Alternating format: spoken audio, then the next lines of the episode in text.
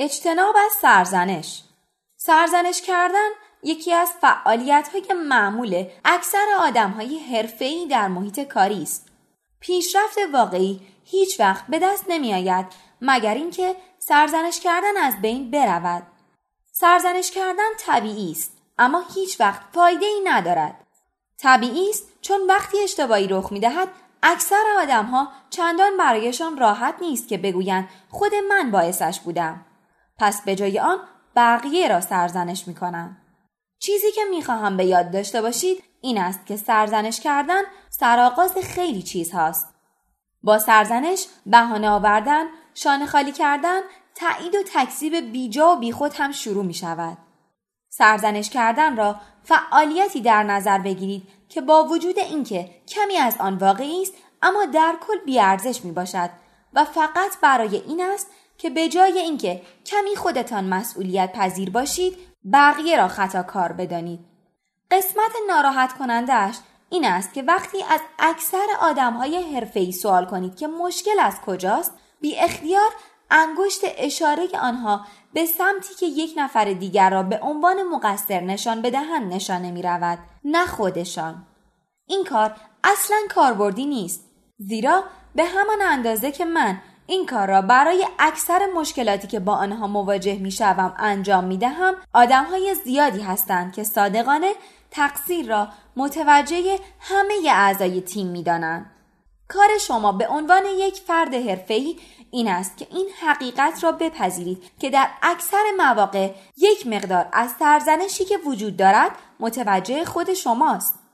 به جای سرزنش کردن بقیه اینطور فکر کنید که یکی از زیربناهای حرفه کار کردن مسئولیت پذیری است.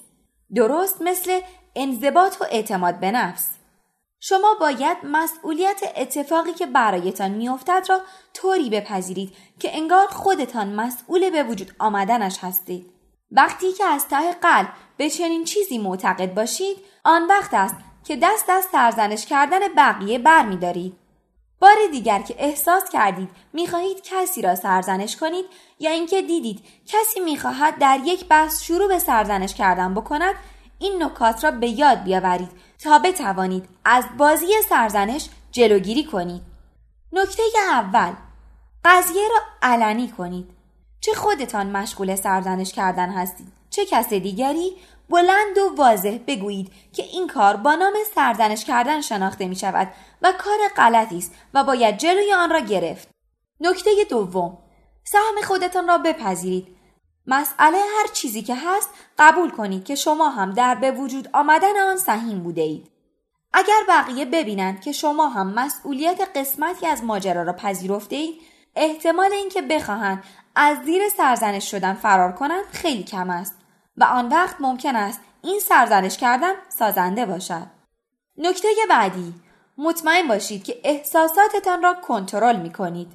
هیچ چیزی به اندازه احساسات منفی شدید و کنترل نشده نمی تواند بحث ساده ای را به سمت یک بازی سرزنش بکشاند.